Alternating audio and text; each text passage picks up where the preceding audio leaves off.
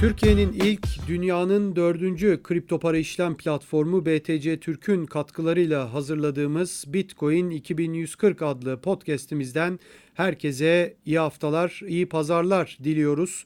Ben Hakan Ateşler, arkadaşım Burak Köse ile birlikte yine yeni bir podcast yayınımızla sizlerle birlikteyiz. 53. bölümdeyiz. Bir seneyi geride bıraktık. Gerçekten sizin de ilginiz her geçen gün artıyor. Çok teşekkür ediyoruz. İnşallah bu yeni dönemde de bu yaz e, sıcak geçmesi beklenen yani kripto paralar açısından sıcak dönem sıcak geçmesi beklenen dönemde umarım e, canlı yayınlarla da YouTube yayınlarımızla da karşınızda olmaya çalışacağız. Çok daha agresif bir uzman coin nasıl diyelim çalışması göreceksiniz. Çünkü öyle gerekiyor. Fiyatlar çok agresif gidiyor diyelim. Burak hoş geldin. Hoş bulduk Hakan. Sen de hoş geldin. Evet hayırlı olsun. Bir seneyi geride bıraktık. Gerçekten 52 geçen hafta 53 yeni yılımızın artık bizim yeni ilk yılımızın burada ilk podcast'ini yapıyoruz. İlgi çok büyük ve hiç de sektirmedik açıkçası değil mi? Hep her hafta yaptık. Evet. Evet biraz zor bir iş aslında yani biz Tabii. dışarıdan bu işe e, başlarken podcast yayınlarını falan e, hani insana zaten her işin başlangıcı da öyledir. Biraz kolay gelir dışarıdan ama tabii işte e, konuk ayarlayacaksın. Bazen işte takvimler çakışıyor. Son anda başkalarının işi çıkabiliyor. Bizim bir işimiz çıkabiliyor. Yani bunu bir yıl boyunca her hafta sürdürmek kolay bir iş değil ama bir şekilde başardık ve bundan dolayı ben mutluyum. Burada dinleyicilerimize de çok teşekkür ediyorum. Evet herkese tekrardan teşekkürler diyelim ve podcast'imize başlayalım. Gerçekten çok garip günler geçirmeye devam ediyoruz. Yani ben son 2-3 haftadır hep aynı sözlerle giriyorum. Hep garip kelimesini kullanıyorum. Ama, Ama, garip. evet yani çok ilginç. Elon Musk tweetler atıyor. Onun dışında Çin'den haberler var ve hep olumsuz haberler. Hepsini konuşacağız ama istiyorsan hani çok en yakından gidelim. Şimdi Elon Musk'ı tabii çok konuştuk biz. Yine konuşuruz bu podcast'te de ama bu Çin'den gelen haberlerle başlayalım. Ben sana hemen sözü vermeden şu soruyla gireyim. Şimdi yeri geliyor Amerikalılar, yeri geliyor işte uzmanlar, bir sürü insan diyorlardı ki işte şu madencilik işi yani Bitcoin'in merkeziyetsizliğini ortadan kaldırıyor. Neden? Çünkü bu madenciliğin çoğu Çin'de yapılıyor ve Çinliler bu anlamda dünyaya tehditler. İşte nasıl diyeyim bu adamlara güven olmaz. Böyle söyleniyor. Tırnak içinde söylüyorum. Tabii ki yani e, bunlar istedikleri zaman fiyatı arttırıyorlar, düşürüyorlar, şöyle yapıyorlar. İşte %60'ın üstünde bir oran madencilik oranı Çin'de yapılıyor deniyordu, eleştiriliyordu. Dün dedik için biz dedi yasaklayacağız. Yani yasaklayacağız da demedi. Aslında her yerde yasaklayacağız diye vardı ama sıkı tedbirler dedi. Artık bir bölümünü yasaklar. Bir bölümüne tedbir alır. Bilemiyorum onu ama yani şimdi bu tarz eleştiriler yapanlar yani Çin canım bütün işte şey üstünlük Çin'de diyen insanlar için iyi bir şey olması lazım değil mi Çin'in yasaklaması? O zaman dünyaya belki daha eşit şekilde evet. dağılacak. Biraz daha eşit şekilde dağılacak madencilik. Sen ne düşünüyorsun bu konuda? Yani Çin yasaklayacağız diyor kötü haber. Yasaklamayacağız diyor veya yani hiçbir şey demiyor. Bu sefer madenciliğin çoğu Çin'de. O da kötü haber. Yani biz iyi haber duyamıyoruz herhalde kripto para dünyasında. evet evet. Ee, senin soruna geçmeden önce bugün tabii biz bu podcast'i çekerken bir pizza günü aslında. Bitcoin pizza günü evet, olarak kutlanan doğru. bir gün bugün 22 Mayıs. Onun da hikayesine ilerleyen dakikalarda bahsedeceğiz ve hatta e, Bitcoin'de çok daha şaşırtıcı, ilginç e, anlar oldu bu döneme gelene kadar. Onlardan da bahsedeceğiz. Ama hemen tabii sıcak gündem olduğu için bu Çin konusuyla bir giriş yapalım. Aslında zaten bir, bir süredir madencilik, bu Bitcoin madenciliği Çin'den Kuzey Amerika'ya doğru bir taşınma eğilimindeydi. Hatta Doğru. E, Çinli madenciler son birkaç yıldır baskılarla karşılaştılar Çin'de. Ee, orada Çin'den işte İran'a geçenler oldu ve hala geçişler var. Ondan sonra işte Kazakistan o bölgeye geçenler var. Bir de işte Kuzey Amerika bölgesine operasyonlarını kaydıran şirketler var. Ki e, geçtiğimiz yıl boyunca dikkat edersek Nasdaq'ta mesela yeni Bitcoin madencilik şirketleri listelenmeye başlandı ve bunlar aslında Çinli şirketler.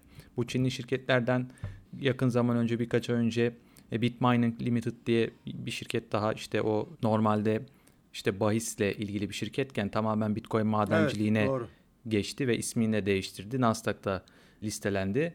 bu şirket aslında Çinli bir şirket ama tamamen faaliyetini bu sefer Kuzey Amerika'ya doğru kaydırıyor ve orada faaliyet yürütüyor ki bunun dışında Amerikalı yatırımcıların destek verdiği çeşitli şirketler de var. Hatta Tabii. bunlardan biri yani tamamen e, Amerikalı bir şirket. Bunlardan biri hash rate'de Bitcoin hash rate'inde son aylarda önemli bir pay elde etmeye başladı. E, yakın zamana kadar da %10'a ulaşmıştı. Yani görünen o ki bu yatırımlar devam edecek Amerika tarafına, Kuzey Amerika tarafına özellikle.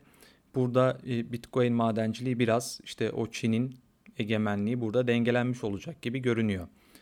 Diğer yandan... Yani aslında o zaman şöyle sorayım. O zaman yani Çin'in bunu bu, bu duruma sıkı tedbir getirmesi aslında uzun vadede belki de Bitcoin için çok da olumsuz değil. Olumlu bir gelişme evet, diyebiliriz. Evet, diyebiliriz bence. Aynı zamanda o e, sıkı tedbir konusu şimdi o ilk haberin düştüğü dakikalardan sonra e, detaylar gelmeye başladı. Evet. Orada işte bu sıkı tedbirler muhtemelen yalnızca işte fosil yakıtla yapılan madencilik tesislerini kapsayacak. İşte kömür. Doğru tabii onlar çevreye dikkat ediyorlar. Doğru evet. Evet evet zaten bu aslında birkaç yıldır Çin'de bu işte kömürle çalışan santrallerden elde edilen elektriği kullanan Bitcoin madencilerinin yönelik bir baskı zaten vardı. Burada işte biraz yenilenebilir enerjiye geçiş için teşvikler sağlanıyordu ki yani aslında dediğin gibi böyle baktığımız zaman olaya olacak olan burada madencilerin kömür değil de işte hidroelektrik örneğin zaten Çin'de yoğun olarak e, kullanılan Tabii. bu madenciler Tabii. tarafından birincil kaynak hidroelektrik enerji konusunda. Bunlara geçiş teşvik edilecek görünen o. Orta vadede yani bu Bitcoin madenciliğinde fosil yakıt tüketimi azalacak. Yani bu gelişme aslında onun bir ön adımı. Tabii. Tabii yani Çin'de bir de şöyle bir şey var. Tamamen kripto para madenciliğinden ve diğer şeylerden ayrı olarak söylüyorum. Hani hep görürüz. Sen de kesin görmüşsündür. Bizi dinleyenler de görmüştür. Yani son 10 10 yılda belki 10 12 13 yılda belki Çin'den hep fotoğraflar hani bazı şehirlerden gelir ya böyle dumanlı insanlar maskelerle yürür falan. Evet. Hani Çin'de çok ciddi bir hava kirliliği var o yüzden. Belki bu yüzden biraz da artık dikkat etmek zorunda hissetmiş olabilirler kendilerini. Çünkü hani bırakın bu hastalıktı, virüstü, oydu buydu. Hani bu tür maskeleri ben ilk kez hani böyle insanların her gün maskeyle işe gidip geldiğini ilk kez Çin'den gelen fotoğraflarda görmüştüm. O yüzden hani orada e, bu tür açıkçası fosil yakıtların kullanılması biraz daha yenilenebilir enerjiye geçmeleri normal olur. Sana şunu soracağım hemen. Dün ben okudum şöyle bir şey. E, diyor ki evet madencilerin çoğu Çin'de diyor bir, bir kişi öyle yazmıştı ama kimdi unuttum ama hash oranları olarak Çin'in öyle büyük bir üstünlüğü yok. Yani madencinin Çin'de olması hash oranının da orada oluyor anlamına gelmez gibi bir şey okudum. Bununla ilgili bir yorum yapmak ister misin? Yani Şunu, acaba hı hı. yok mu öyle bir üstünlüğü ben Çin'in? Aslında bizim biz geçtiğimiz gibi? şu an hangi podcast'te konuştuk bu konuyu hatırlamıyorum ama konuşmuştuk aynı şeyi. Ee, orada şöyle bir şey. Şimdi bu Orada hani madencilik havuzlarına bakarak buradan işte Bitcoin madenciliğinin %70'i %60'ı Çin'de yapılıyor gibi bir algı oluşturuluyor. Evet. Şimdi evet. madencilik havuzlarının menşei Çinli tamam. Orada işte %50'sinden fazlası Çinli şirketler. Ama bu madencilik havuzlarının hash rate'i nereden geliyor? Bunu net olarak bilmiyoruz. O şirketlerin bunu açıklamaları lazım şeffaf bir şekilde. Evet. Ancak evet. öyle bilir, bilebiliriz. Yani Türkiye'de de Mesela biz Bitcoin madencilik faaliyeti son aylarda fiyattaki yükselişle beraber karlı durumda. Keza Ethereum madenciliği de öyle. Türkiye'de de yapılan e, irili ufaklı Bitcoin madenciliği faaliyeti var. E bunlar da Çinli havuzlara bağlı. E, mesela ilk hmm. aklıma gelen btc.top. Bu bir Çinli madencilik havuzu. Başka hmm. farklı madencilik havuzları da var. Bunlara bağlılar sonuçta bu havuz diyoruz adı üstünde havuz. Dünyanın her yerinden bu havuza katılabilirsin. Tabii.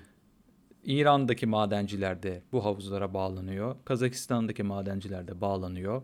Amerika'daki madenciler de bağlanıyor belki. O zaman işte o hash rate'e bakarak, şeye bakarak, oradaki havuz dağılımına bakarak net olarak şunu söyleyemeyiz. Biz işte Bitcoin madenciliğin %60, %70 içinde yapılıyor diyemeyiz. Eğer evet. o şirketler bizim kullanıcılarımız şuralardan geliyor. Hash rate'imiz buralardan geliyor diye açıklarlarsa ancak o zaman net bir rakama ulaşabiliriz. Evet. Şimdi aslında dinleyicilerimizin muhtemelen merakla beklediği konuda fiyat konusu. Biraz istiyorsan fiyata da geçelim. Yine Elon Musk'ı da konuşuruz ama evet. yani Elon, Elon Musk olayı da bir garip olmaya başladı. Yani geçen hafta da eleştirmiştik ama artık her hafta belirli bir kitlenin de saygısını yitirmeye başladı. Bir kere çok konuşuyor ve gerçekten artık ya nasıl diyeyim şöyle söyleyeyim sana tamam bunları geçen hafta da söyledik. Hani sen bu kadar Bitcoin'in hava kirliliği yarattığını söylüyorsun. İşte ama onu alırken söylemiyorsun. iki ay sonra söylüyorsun falan. Bunların hepsini konuştuk ama yani artık şu Dogecoin olayını çok abarttı ve her taraftan Dogecoin işte Dogecoin topluluğu falan. Yani Dogecoin topluluğu diyen bir insanın yani Bitcoin'e ve Bitcoin topluluğuna söz söylemeye bence hakkı yok. Ya olmamalı yani bu, ben açıkçası çünkü biz tamam Elon Musk diyoruz işte şöyle iş adamı SpaceX, Tesla, Ay'a gidiş, Mars'a gidiş tamam e, hepsine bir yere kadar saygı duyuyorsun zaten ama yani bir kişinin çıkıp işte Saturday Night Live'da çıkıp işte Dogecoin to the moon diyor falan. Yani şimdi hafif hafif ciddiyetini de kaybediyor ve işi böyle biraz laballiye vuruyor düşünüyorum. Yani ya Elon Musk zaten diyecek ki belki dinleyenler evet. ya Elon Musk'a mı laf ediyorsun koca adam falan kaç milyarlık. E kaç milyar hayır yani kaç milyar dolarlık adam da bu yaptıklarını değiştirmiyor açıkçası. Hani Bitcoin topluluğuna e, yani laf edebilecek yani birinin Dogecoin ile ilgili hiçbir şey söylememiş olması lazım olumlu olarak. Yani ilk önce sen bir Dogecoin'e hani bir mesafe koy veya işte saçmalık coin'i gibi bir şey Dogecoin. Yani kendi çıktı zaten. Yayında öyle bir şey dedi.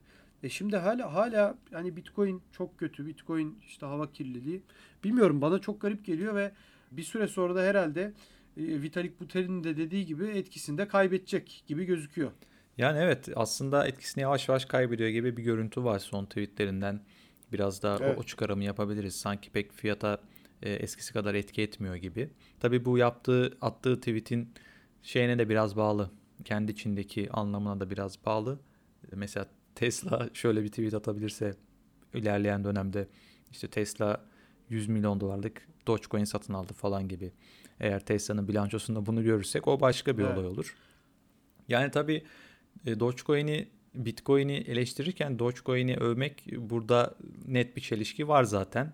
Hani en nihayetinde bir Dogecoin zaten Bitcoin'den çatallanarak tabii, oluşturulmuş tabii, bir tabii. kripto para. Hani doğrudan Litecoin'den çatallandı. Litecoin de zaten Bitcoin'den çatallandı. Evet, evet. Onun dışında sonuçta bu kripto para piyasasında her şey bir noktada Bitcoin'in fiyatına bağlı. Bitcoin fiyatı iyiyken diğerleri de iyi. Zaten son düşüşte de bunu net bir şekilde gördük. E Bitcoin nasıl düştüyse altcoin'ler, Dogecoin dahil bunlar çok daha fazla değer kaybetti. Tabii. Yani Bitcoin'e bağlılar zaten bunlar. E, Elon Musk istediği kadar Dogecoin'i övsün veya işte bu konuda e, tırnak içinde e, çığır açıcı açıklamalar işte girişimlerde bulunursa bulunsun. Nihayetinde Bitcoin'in fiyatına yine bağlı olacak Dogecoin. Yani şu anda tabii özellikle piyasaya son birkaç haftada gir şey son birkaç ayda girmiş olan yeni yatırımcılar arasında bir korku var. Zaten bu e, indikatörlerden de görülebiliyor. İşte ya bir daha yükselmezse ya ayı sezonu geldiyse gibi bir endişe var net olarak. Evet. Elbette bu endişeler doğal. Çünkü son günlerde üst üste inanılmaz bir olumsuz haber akışı gördük.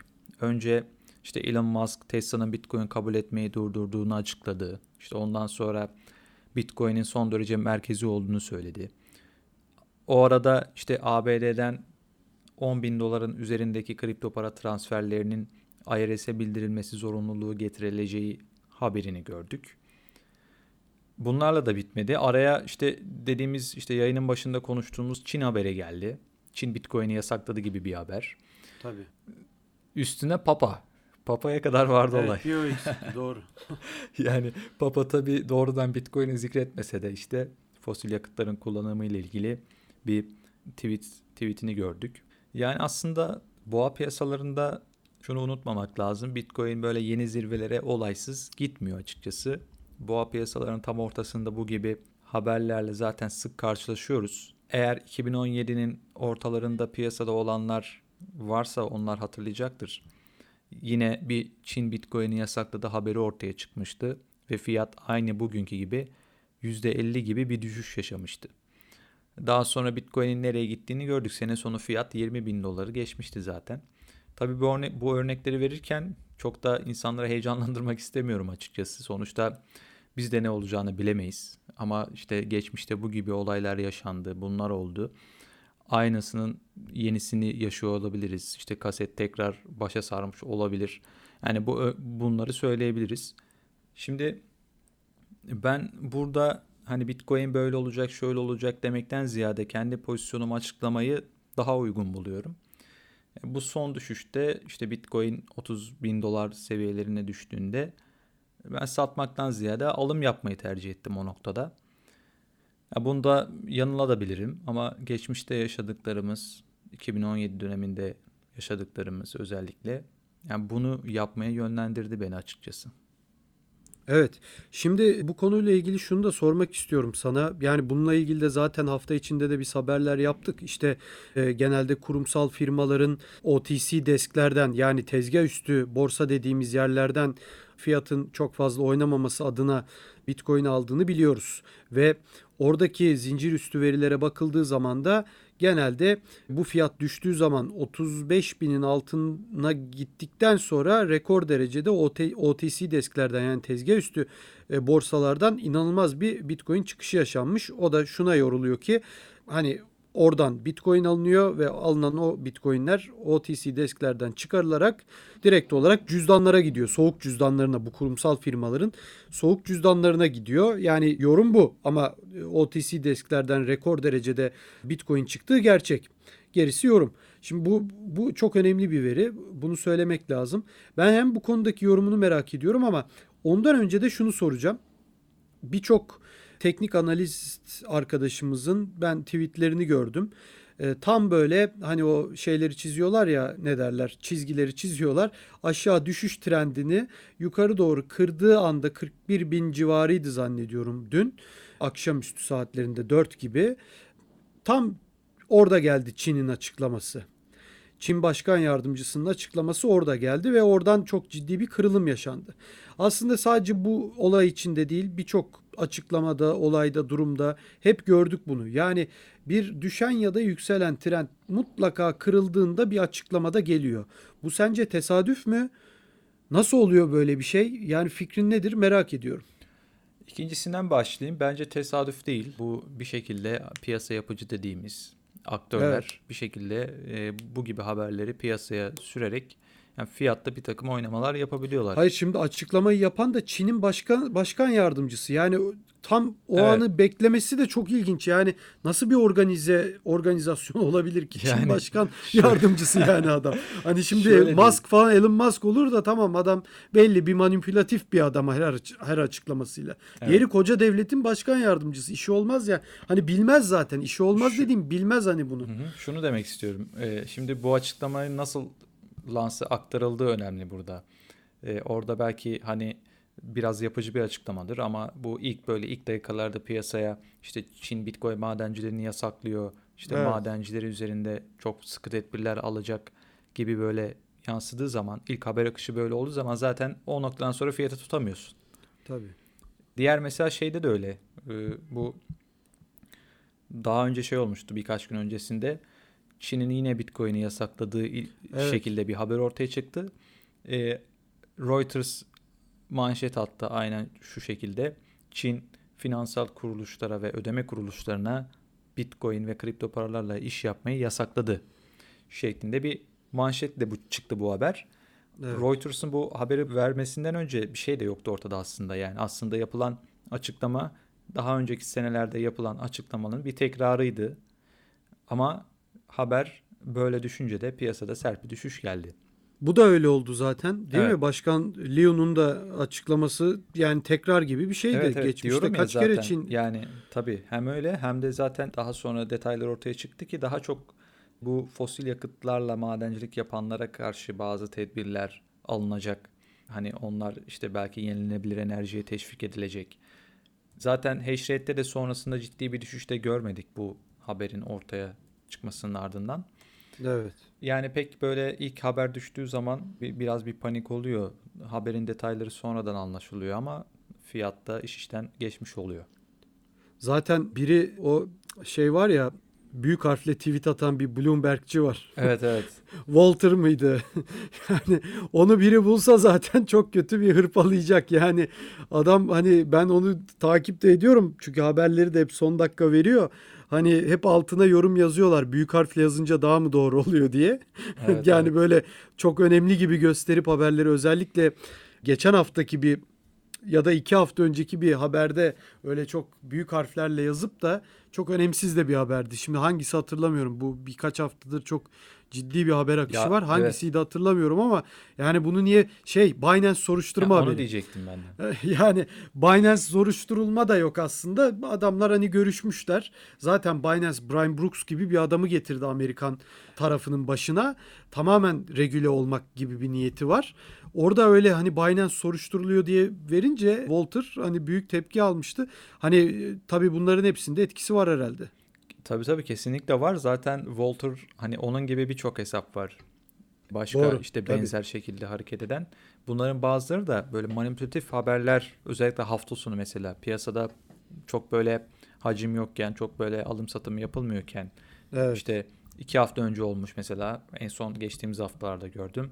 Hindistan Bitcoin'i e, yasaklayacak şekilde bir haber bir tweet atılıyor o hesaplardan.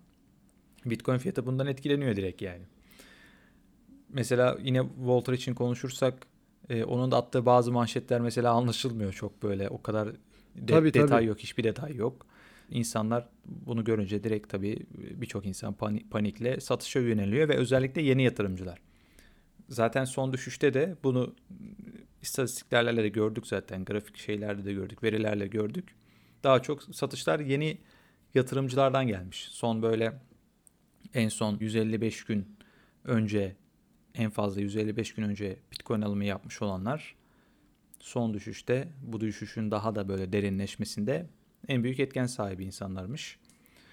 Yani o nedenle bu işte az önce de bahsettik Çin'de de Bitcoin madenciliğine fosil yakıt kullanan tesislere karşı Çin'in hamlesi. Öncesinde işte fosil yakıt kullanımının tartışılmaya açılması gibi gelişmelerin aslında bunlar orta ve uzun vadede Bitcoin için çok kötü olduğu söylenemez. Zaten Tabii. hani değişimler diyoruz hep sancılı olur. Bitcoin'de de tamamen işte yenilenebilir enerjiye geçişin bir takım sancılar olacak. Bu yaşadığımız da o. Zaten hani boğa piyasalarında böyle gelişmeler ortaya çıkıyor sık sık. Hem enerji anlamında da sürdürülebilirlik sağlandığında Bitcoin'e saldıranların mesela bir argümanı daha tarihe karışmış olacak. Evet. Yani burada beni aslında biraz da ileriye yönelik biraz daha pozitif olarak bakmamı sağlayan durum da şu. İnsanların ne kadar kolay alabildiklerini ve satabildiklerini bir kez daha gördük ve dolayısıyla burada gerçekten bir tweet'e, bir habere çok da inanmamak, çok da güvenmemek gerektiğini tekrardan söylüyorum, söylüyoruz. Şu benim söylemek istediğim bugün işte bu tür haberler çıktığında satanlar mesela işte diyelim ki yine kar etmiş olsun çok önemli değil. Sattı 40'tan işte 30'a düştü mesela almadılar değil mi? Aradan 2-3 hafta geçecek veya bir ay, bir buçuk ay geçecek mesela. Bitcoin eğer o dönemde de tekrardan böyle bir 50 binlere gelirse bu sefer bu kitle diyecek ki ya bu kadar şimdi bizim şu anda düşündüğümüzü düşünecekler.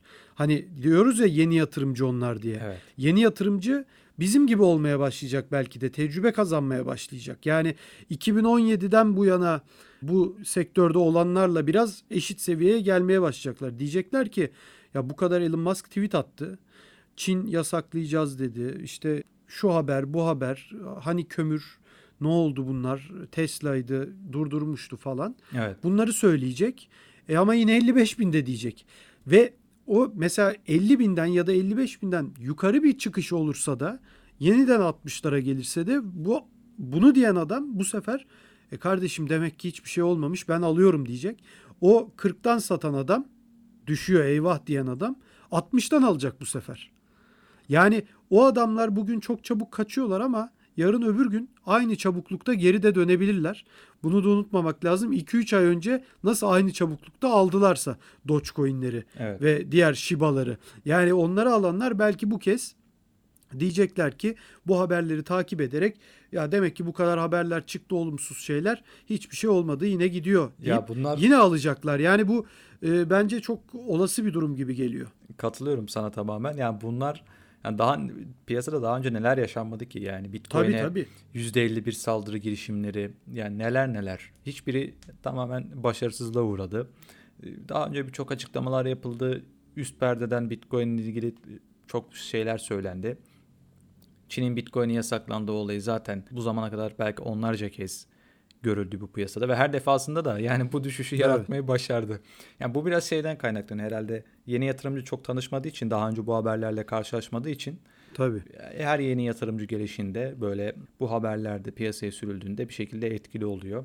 Bu yine böyle devam edecek muhtemelen. Yani bir sene sonra piyasaya işte 50 milyon yatırımcı daha geldiğinde onlar da daha öncekilerle karşılaşmamış olacağı için bu gibi gelişmelerle yine bir Tabii. panik satışıyla Ama tabii o zaman piyasa değeri çok daha artmış olacak herhalde. Bu sefer de çünkü şu anda bizim yeni dediklerimiz tecrübelenmiş olacaklar. Bu tür haberlerde belki bizim gibi Evet. satmıyor olacaklar çok da umursamıyor olacaklar. O zaman da onlar belki diyecekler e, o 50 milyon dediğin yeni yatırımcıya yani bunlar da gerek yok daha neler oldu diyecekler. Yani Tabii, zaman hani hep uzun zamana dayalı bir durum gibi mesela işte iki hafta öncesinin haberiydi değil mi? Binance soruşturma haberi ya da bir hafta mı? Evet. O kadar şey geçiyor ki yoğun. E, zamanları da yani kriptoda gerçekten zaman çok hızlı akıyor. Ya da yavaş mı akıyor demem lazım bilmiyorum. 2 ay 3 ay geçmiş gibi zannediyorsun bir hafta geçmiş falan. Yani şunu soracağım ne oldu Binance soruşturma haberi? Var mı bir şey? Hiçbir şey yok. Yani ne oldu? Yani koca Amerika Binance'i soruşturuyordu. Hiçbir şey yok. Çıkmadı bir şey.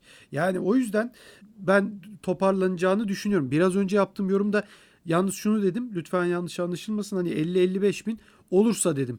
Olmaya da bilir. Belki de ayı sezonunun başı yani boğa sezonunun sonuna geldik. Onu bilemem. Yani ben gelmediğimizi düşünüyorum ama Evet. asla hani Temmuz'da şöyle olacak böyle olacak demedim. Olursa ve yine bir 50 55 bini görürsek o bugün satan yatırımcılar hani çok kaçan korkan yatırımcılar aynı çabuklukta geri döneceklerdir diye ben düşünüyorum. Sadece bunu söylemek istedim. Yoksa Temmuz'da zaten 50-55 bin olacağını bilsek şimdiden herhalde varımızı yoğumuzu satardık. işi de bırakırdık yani bunların olacağını bilsek ki devam ederdik e, alıp satmaya. Ama öyle bir şey demek istemedim. Yanlış anlaşılmasın. Devam edelim istiyorsan. Ben piyasaya dönecek yatırımcılardan birinin de Tesla'nın kendisi olacağına inanıyorum aslında bu önümüzdeki aylarda. Hani açıklamalarında zaten e, hiçbir Bitcoin satmayacak, satmayacaklarını söylemişlerdi. Evet. Bu fiyat düşüşlerini bence değerlendirmişlerdir. Önümüzdeki bunu tabii ne zaman göreceğiz? Önümüzdeki çeyrek raporunda göreceğiz. Belki de Tesla'nın bir Bitcoin tekrar Bitcoin alımı yaptığıyla karşılaşacağız. Yani bunu gördüğümüzde Tabii. ne olacak? Fiyatta Ya, tekrar bir ya da şimdi hep Tesla diyoruz, Hı hı. MicroStrategy diyoruz veya Square'ı konuşuyoruz. E belki başka bir kurumsal yatırımcı çıkacak. Yani E, bambaşka canım. bir onu Evet. mesela hiç konuşmuyoruz. Onu kimse konuşmuyor. Yani o da çok net bir bankalarla ilgili bir şey çıkabilir. E, olumlu bir ETF haberi çıkabilir. Yani o yine 2022'nin başına doğru bekleniyor ama hiç belli olmaz açıkçası. Kanada'da nasıl kabul edildi burada da edilebilir. Yani şunu demek istedim ben. Tesla son Bitcoin alımını işte Şubat ayında açıkladı. Bir sonrakini atıyorum 2 ay sonra açıklar. Ve 2 aya buradan çok sular akar 2 aylık süre içerisinde. İşte Elon Musk son Tabii, bir, tabii. Elon Musk son bir ayda işte biraz Bitcoin ile ilgili birkaç pozitif tweet atar. Ortamı oluşturur yani. Tesla'nın böyle bir açıklama yapacağı ortamı oluşturur. Belki biz 2 ay sonra Tesla'nın tekrar Bitcoin aldığını görürüz. Evet yani biraz önce onu söylemek istedim. İki ay kripto için çok çok uzun bir süre. Yani ben bir tweet atmıştım. Toplam piyasa değeri iki buçuk trilyon dolar diye. Bugün de sabah baktım bir buçuk trilyon dolar olmuş. Dedim ki onu altına koyayım. Hani iki buçuktan bir buçuğa düştü. En son ne zaman iki buçukmuş diye baktım. 12 Mayıs'mış. Yani, Yani, e, bu kadar olay yaşadık. Binance'ler, Çin, Elon Musk'lar geldi, geçti, gitti. Hani koskoca bir yıl geçti sanki. Üstümüzden tır geçti sanki. Bir baktım 10 gün olmuş. Yani 10 günde 2,5 1,5'a düşüyorsa bir haftada aynı şekilde yukarıda gidebilir. Yani bu kadar konuştuk sadece 10 gün geçmiş. Düşün. Hani bu her an her şeyin olumlu anlamda da bence olabileceğinin en net göstergesi bu dünyada. Evet yani şuna da bakmak lazım. Geçen sene bu bu dönemde Bitcoin fiyatı 9000 dolar civarındaydı. Evet, evet. De, geriye doğru gidersek İnsanlar sene... diyordu hatırlıyor musun? Halving oldu niye yükselmiyor diyordu insanlar. evet evet evet. Tabii. Tabii tabii çok net hatırlıyorum. Bir de tabii şu da var. Her böyle 2020 Mayıs'a bakın, işte 2019 Mayıs'a bakın, 2018 Mayıs'a bakın. Bitcoin fiyatı hep üzerinde bu tarihlerin. Yani o yüzden belki de Bitcoin'e böyle biraz geniş ölçekte bakmak lazım bu Bitcoin fiyatına diye düşünüyorum. Tabii. Bu yıl, bu sene yani dediğin gibi yani belki ETF'den bir olumlu haber gelecek. Belki küçük bir ülkenin işte Bahamalar olur mesela. Bir merkez bankası bilançosunda Bitcoin tutmaya başlayacak. Belki de böyle bir şey göreceğiz. Böyle pozitif haber akışlarıyla beraber şu anda bulunduğumuz noktanın çok da üzerinde olabiliriz diye düşünüyorum evet, açıkçası. Evet. E, bence de aynı şekilde düşünüyorum. Yani birkaç teknik analist de yani Willy Wu olsun onlar da mesela hala e, boğa sezonunun bitmediğini hatta çok iddialı konuşuyorlar. Daha yarısında olduğumuzu söylüyorlar. Onu da belirtmek lazım. Hani ki o çok da e, takip edilen, bilinen bir e, analist. Hani gerçekten onun öngörülerini de ben hani öyle şey yapan bir insanda değil. Boş boş atan bence şöyle olacak, şu fiyat olacak, bu fiyat olacak diye genelde tutturuyor. Onu da belirtmek lazım. Yavaş yavaş senin söyleyeceğin bir şey yoksa pizza gününe geçelim istiyorsan. Evet bence de geçelim. Yani çok konuşulacak çok konu var, gündem var ama tabii evet. bu olumsuz haber akışından sizi belki biraz uzaklaştıracak bir şeyden de bahsedelim istedik aslında bugün için. Şimdi böyle dönemler, böyle fiyat düşüşleri Bitcoin'i araştırmak, onu daha iyi anlamak için verimli zamanlar oluyor genelde. Piyasayla haşır neşir olmadığımız için bu dönemlerde okumaya, araştırmaya daha çok vakit bulabiliyoruz.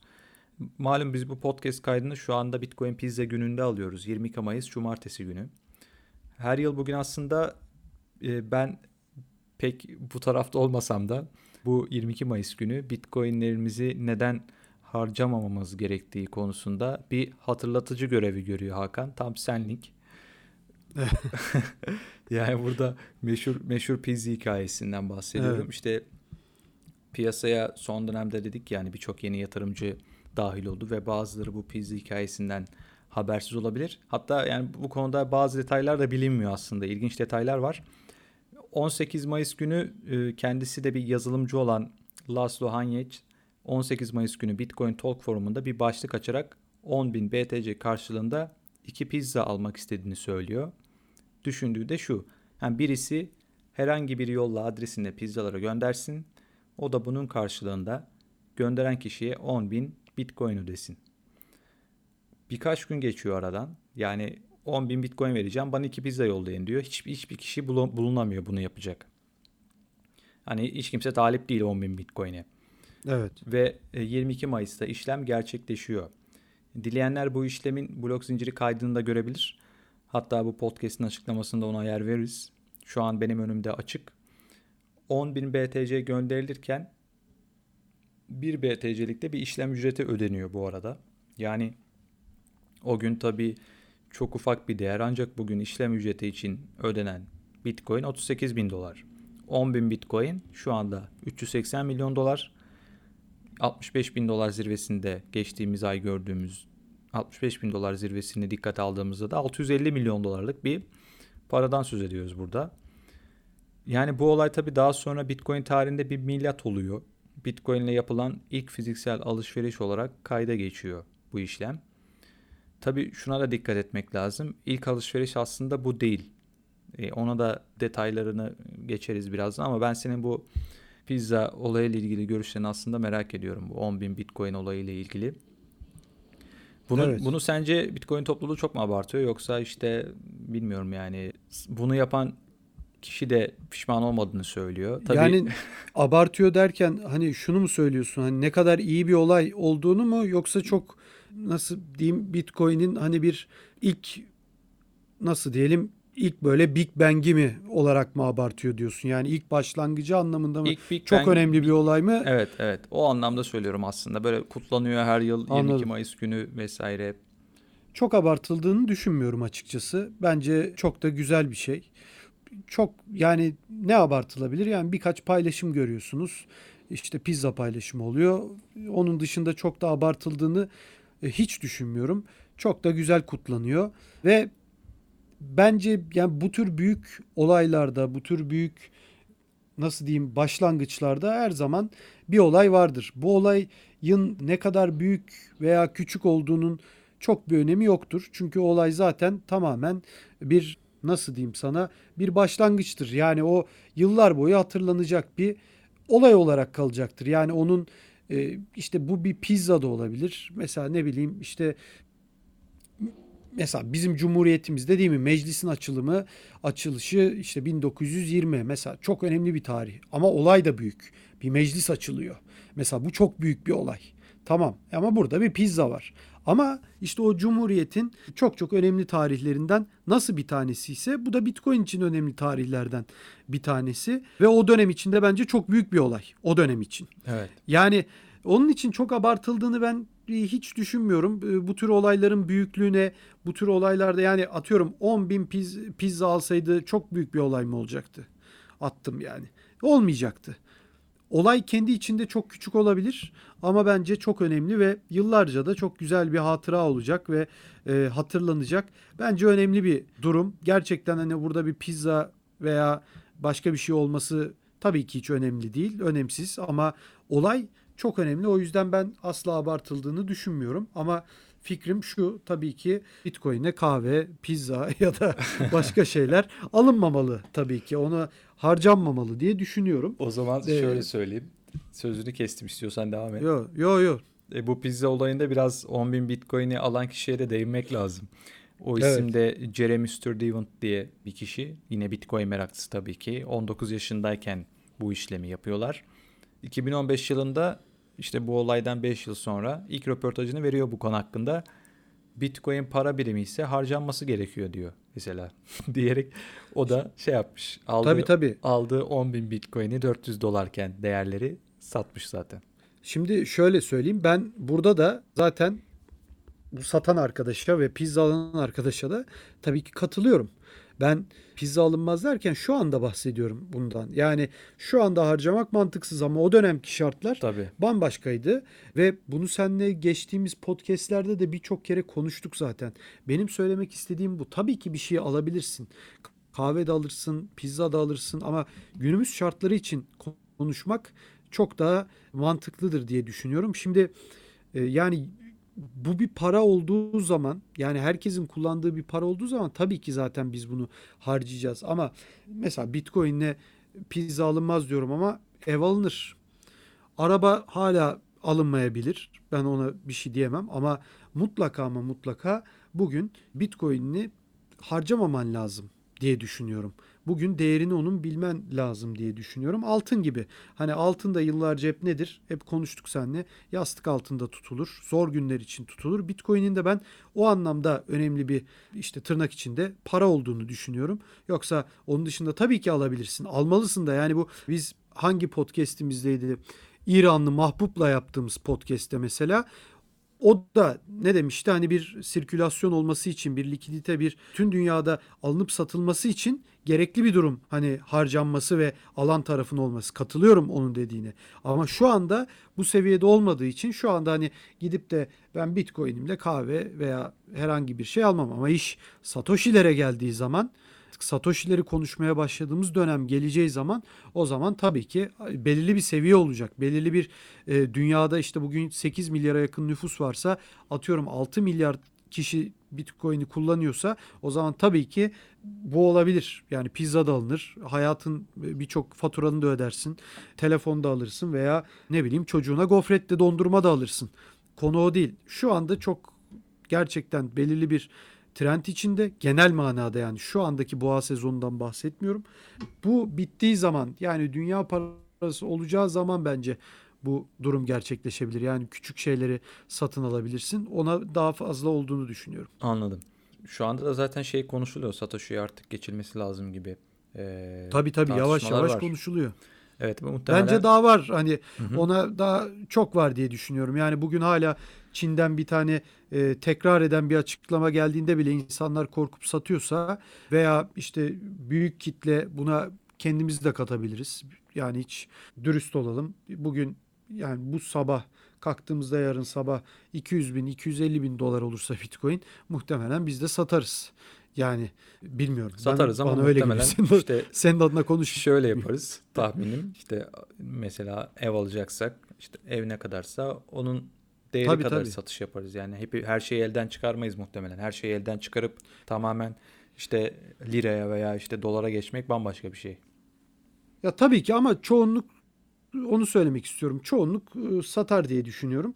Hani bu artık satma durumunun kaybolduğu zamanlarda o zaman evet artık Bitcoin yavaş yavaş bütün sistemin içine dahil ol- olacaktır diye düşünüyorum. Ben o zaman işte pizza da alırsın, kahve de alırsın Satoshi ile her şey yaparsın. Çünkü bu oynaklık artık çok yavaşlamış olur, çok aza inmiş olur. Yani bu kadar volatilite varken açıkçası pizzaya vermemek lazım diye düşünüyorum. Evet.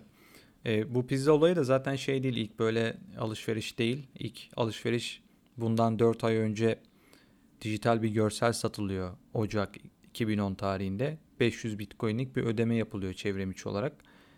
İşte yani Bitcoin piyasaya sürdükten bir yıl sonra 500 BTC'yi de 1 doların karşılığı olarak hesaplıyorlar.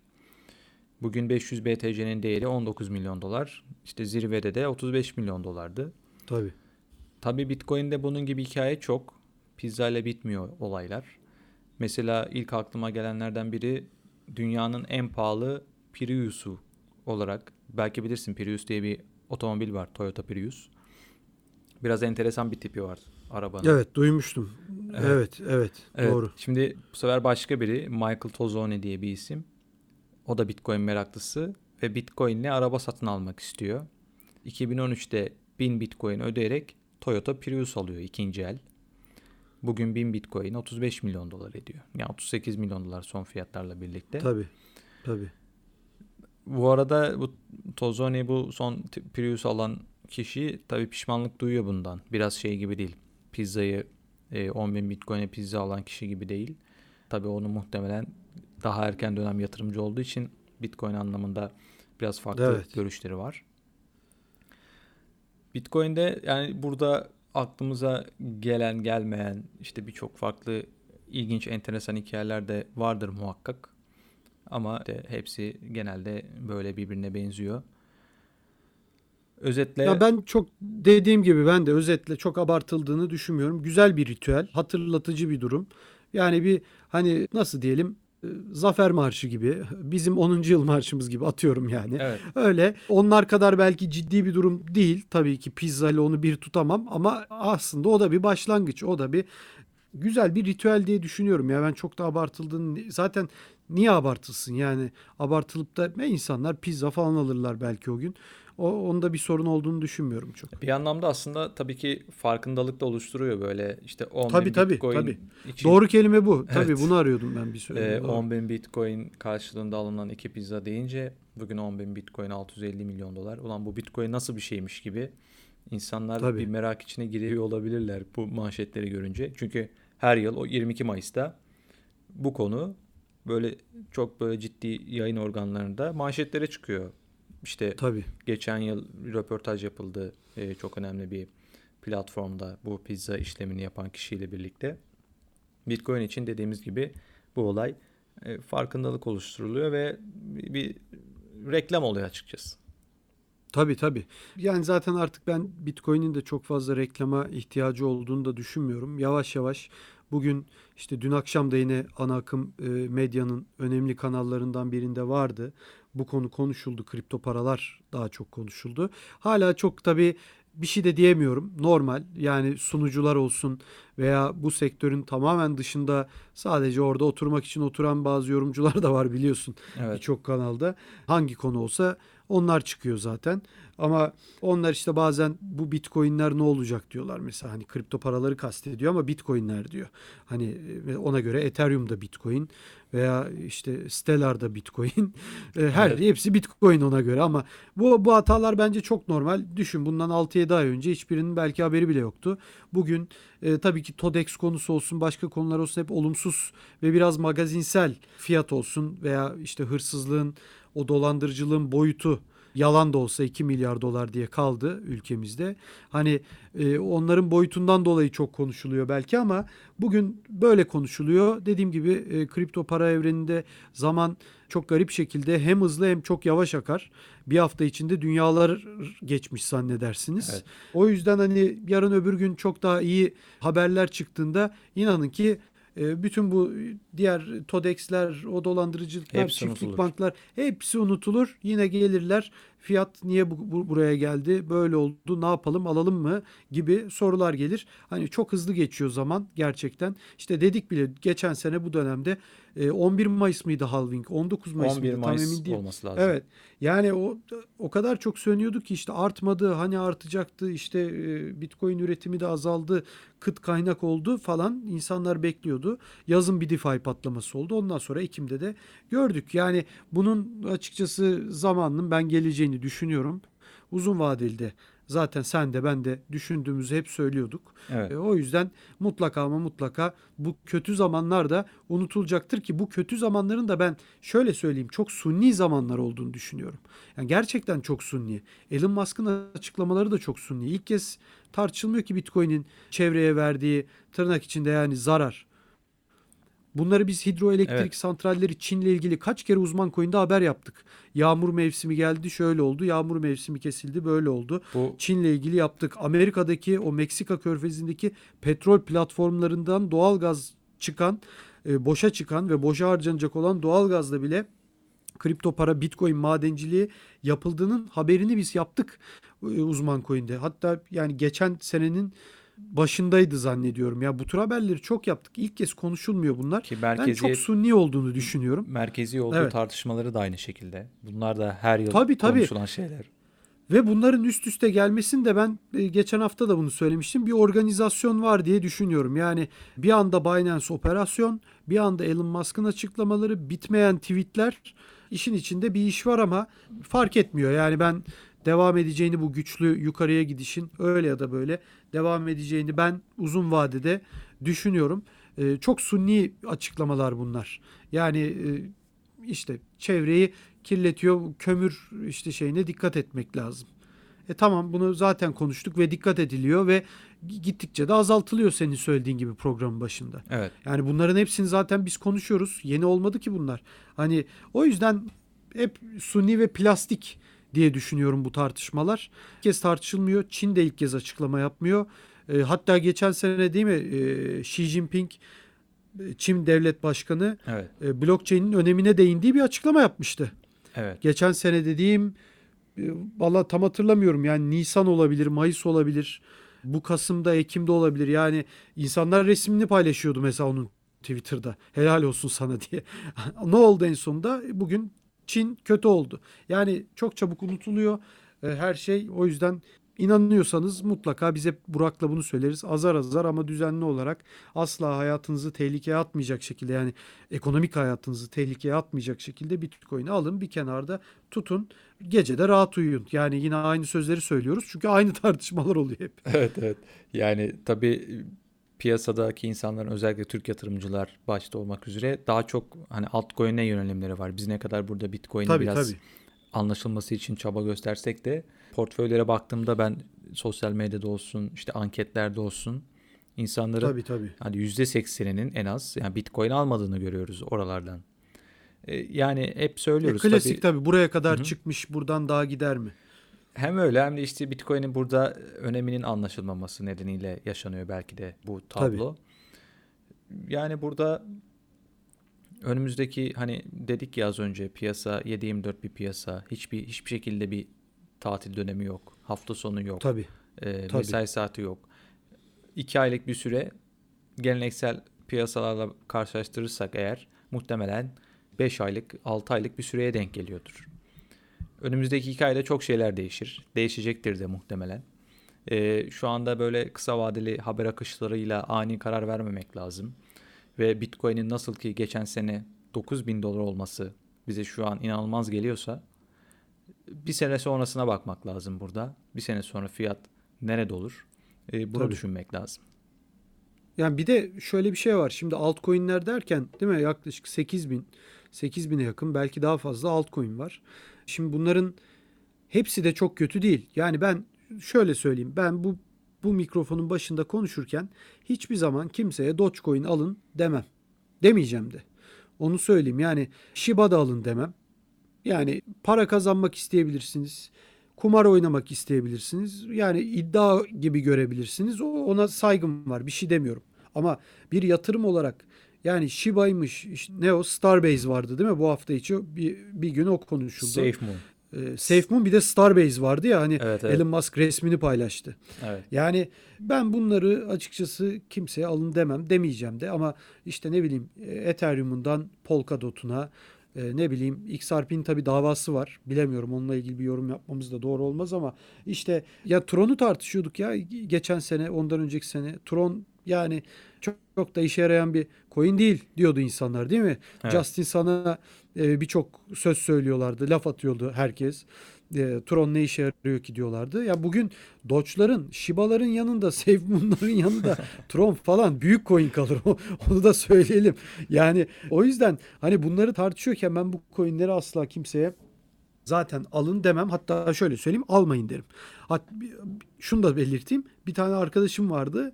2-3 hafta önce beni aradı. Abi dedi işte böyle Dogecoin varmış alayım dedi. Dedim alma. Tabii ki alma dedim. Alma dedikten sonra 3 kat arttı Dogecoin mesela. Yani ben, ben al desem belki parasını 3'e katlayacaktı ama ben o nasıl diyeyim o riske giremem yani insanlara gerçek fikrimi ben her zaman söylerim. Yani şu anda da insanlar dese yine almayın derim. Çünkü bu işin sonu yok belli olmaz. Bir gün size güvenir insanlar bir e, para yatırırlar ve en sonunda Dogecoin öyle bir düşer ki Elon Musk falan da zaten tekrar söyleyeyim yani umrunda olmaz onun da. E, Dogecoin düşmüş ama bugün onu der. Yarın öbür günde der ki zaten Dogecoin ben programa çıkıp dolandırıcılık demedim mi der Elon Musk. Evet. Hepimiz de baka kalırız Çok öyle. doğru. Yani Çok onun doğru. için tabii Yani nasıl e, ki onun için Bitcoin'e yaptığı işleri- gibi yani. Tabii ki, tabii ki. Ama Bitcoin'in kendi gücü olduğu için burada çok fazla yine etkileniyor ama bunlar çok kısa vadeli etkilenmeler. Evet, yani saman alevi tabii. etkilenmeler. Dogecoin ama burada- Doge bambaşka. Tabii hem o anlamda başka. Direkt zaten Elon Musk'a bağlı şu anda değeri yani. Tabii. Elon Musk ne derse o oluyor Tabii ki. an. Ben sıkıldım der ya onu der tweet atar sıkıldım artık. Yani bu Dogecoin evet haklıymış der. İşte şeyler Adam Beck'ler, Samson Mau'lar bunların hepsi değil mi Elon Musk'a tweet atıyorlar ya altına yazıyorlar. Yani çıkarlar derler der ki Elon Musk onlar haklıymış doğru söylüyorsunuz.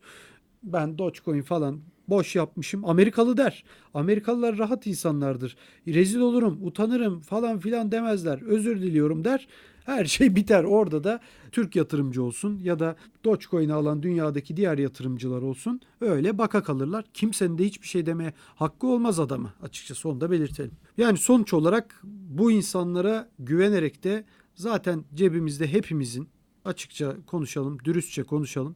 Cebimizde hepimizin 3 kuruş parası var. Zaten bu 3 kuruş paralarımız olmasaydı da biz buralarda değil mi Bitcoin'di, oydu, buydu diye konuşmazdık. Keyfimize bakardık. Evet. E, çünkü hani derler ya hep e, fiyat paran da yani kağıt para da olsa elinde çok varsa zaten gerek yok ki Bitcoin sen bu hayatını zengin şekilde devam ettireceksin. Böyle göçeceksin gideceksin bu hayattan. Gerek yok kendini hani ya da çok azalırsın kenara koyarsın durur zaten o zaman da stres olmana gerek yok ama zaten cebimizde 3 kuruş paramız var onu da sokağa atmayalım ben tekrar söylüyorum siz kumar mı oynamak istiyorsunuz oyun mu oynamak istiyorsunuz veya paranızı riske mi atmak istiyorsunuz? Tabii o zaman alabilirsiniz. Başka coinler de var. Yani bir sürü işte tırnak içinde shit coin dedikleri bir sürü coin var. E, hepsinde evet yüzde 5000 yapma ihtimali yüzde bir olan da vardır. Yüzde beş olan da vardır. Bunları da deneyebilirsiniz. Bu bir oyun gibi de görebilirsiniz. Ona da saygı duyuyorum ama yatırım yapıyorum dememek lazım. Yani Doge'a, Shiba'ya yatırım yapılmaz. Para yatırılır ama yatırım denmez ona. Ona oyun denir, kumar denir. Bu da insanlara kalmış. Ben hani şahsen hiç kimseye buradan gidip de Doge alın demem yani. Bugün 5 katı düşsün yine demem. Onu da söyleyeyim. Yani burada Dogecoin'e hani e, Bitcoin'e tabii farklı bir şekilde yaklaşıyoruz. Dogecoin'e bel bağlamamak lazım en Tabii, e, net tabii ki. tabirle. Sonuç olarak hani Bitcoin kendi kendine var olabilir. Bitcoin bir şekilde kendini devam Evet. ettirebilir.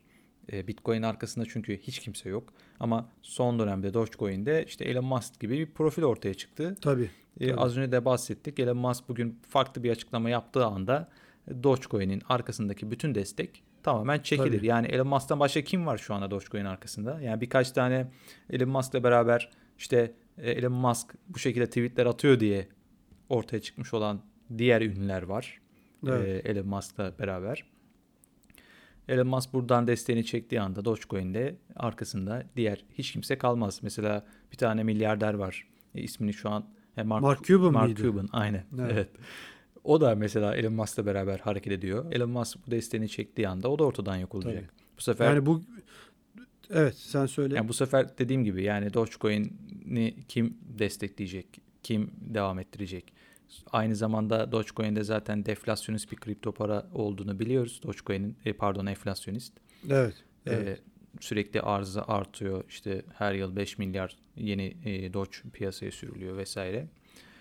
Buna odaklanmak lazım. E, Dogecoin'in hani hani belki şeyde kullanırsın, e, alışverişte kullanırsın Elon Musk'ın hayal ettiği gibi işte e, herhangi bir şey alırken Dogecoin'i kullanırsın.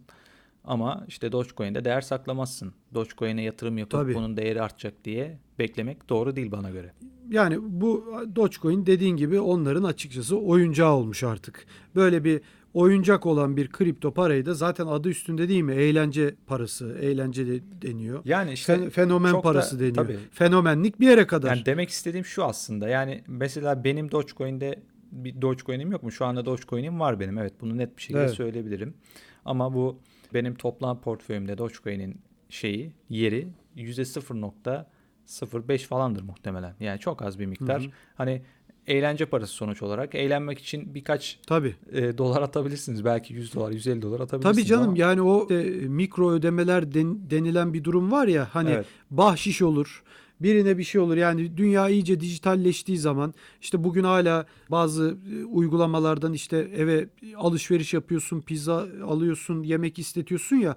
Onlarda geçen gün gördüm bir tanesinde çok güzel. Yani size getiren kişiye uygulama üstünden bahşiş verebiliyorsunuz. Çünkü şirket hangi çalışanının getirdiğini biliyor. Onun hesabına gidiyor sizin vermek istediğiniz bahşiş. Mesela bu Dogecoin'le yapılabilir. Evet mantıklı. Ben yaparım. Buradan birine bir para göndermek istediğimde çok az.